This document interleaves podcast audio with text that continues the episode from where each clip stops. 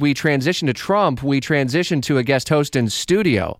Brian Kilmeade is with me ahead of an evening with Brian Kilmeade tonight at the Ritz Theater in Jacksonville. And thank you for stopping by this morning before the big radio show begins and before our show tonight. And I guess what's odd is that I'm looking up at Fox and Friends and they're interviewing Kellyanne Conway. You're probably chomping at the bit to want to ask her questions about the labor secretary and some of the other oh, nominees. Oh, there's so much to talk about. And I do, you know, every time you miss, I mean, literally the White House is two blocks away because everybody's coming through. And when you have a, a 90 minutes at lunch, I'll go, I'm going to go to Trump Tower and see who walks in because you can walk in and you know a lot of the people. And I was up there last week just to be able to see what, what is happening, how they're beginning to move to Washington.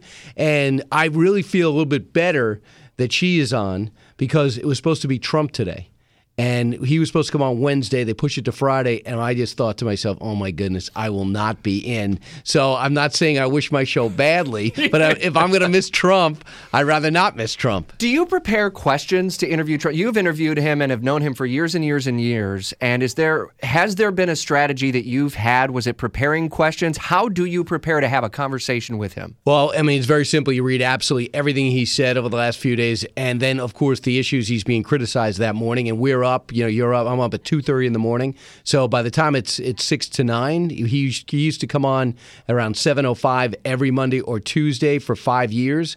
You'd be ready to go because you make news out of them? That's a good question. My other challenge is you have two other people next to me, and we have to go in order with a follow up option. And if you get really on a, you don't have this problem, but if you and you don't, I don't have it on radio. But if you really see something, it's hard to pursue without alienating your other two hosts for the Right. next two weeks. So that is our challenge. You know, one of the things I wanted to ask you tonight at the uh, evening with Kilmeade, and we'll dig deep into it tonight. And by the way, there are still some great seats available if you want to uh, snag yours today. It's, it makes a great early Christmas gift. Head to WOKV.com. Tickets start at just 35 bucks. We're going to be at the Ritz in La Villa, which is in a booming area right outside of downtown Jacksonville. But one of the things I wanted to ask is how do you make that pivot every day from television where you share the set with two other co-hosts and all the things that are happening around TV? And I see you on Facebook every day where you take out the IFB and you do a real quick look ahead to the uh, to the show that starts at 9 a.m. weekdays. Go right upstairs and then do a three-hour radio show solo. How do you make that transition in your mind every day? Uh, I think you would have no problem with it at all. It is if I had to go from news to sports, that's an. If I had to go to sports to news, it's an issue because I'd have to study something else while I'm doing it. But while you do the three hour uh, TV show, it's not as if I'm on the stage. I feel like that is a slice of life because things are happening during that show, making the radio show better. The news story at 6 a.m. is not really the news story necessarily at 9.06, although we preview it at 7. To me, it is just having a chance to go deeper with guests, deeper with segments, and letting things breathe. For the most part, on Fox and Friends, you don't go longer than four minutes.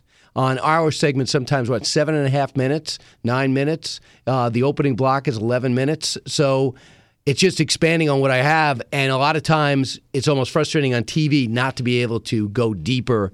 And and radio's almost the therapy for me. Were you able to sleep in this morning, not having to get up and go on TV? Yeah, it was amazing. Yeah, I mean, I got up at two thirty, then went right back to bed, and I could not believe it. Wait, it's a Friday. It's a weekday. Oh my gosh, you can do that. Hey, look forward to seeing you tonight. How about we get a we give away a pair of tickets? You got That a pair of tickets good. we can give away? Yeah, let's All give away two. I'm looking uh, for caller uh, seven right now at 340-1045. We got a pair of tickets to see Brian Kilmeade at the Ritz tonight. Show starts at 7:30. Caller seven right now at 340-1045. We'll have you back a little bit later this morning, Brian. Good to see you. Again. Absolutely. All right, Thanks, Rich. Jacksonville's morning news continues at 7:13.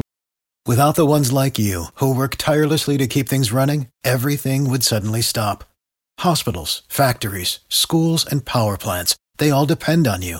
No matter the weather, emergency, or time of day, you're the ones who get it done. At Grainger, we're here for you with professional grade industrial supplies. Count on real time product availability and fast delivery. Call clickgrainger.com or just stop by.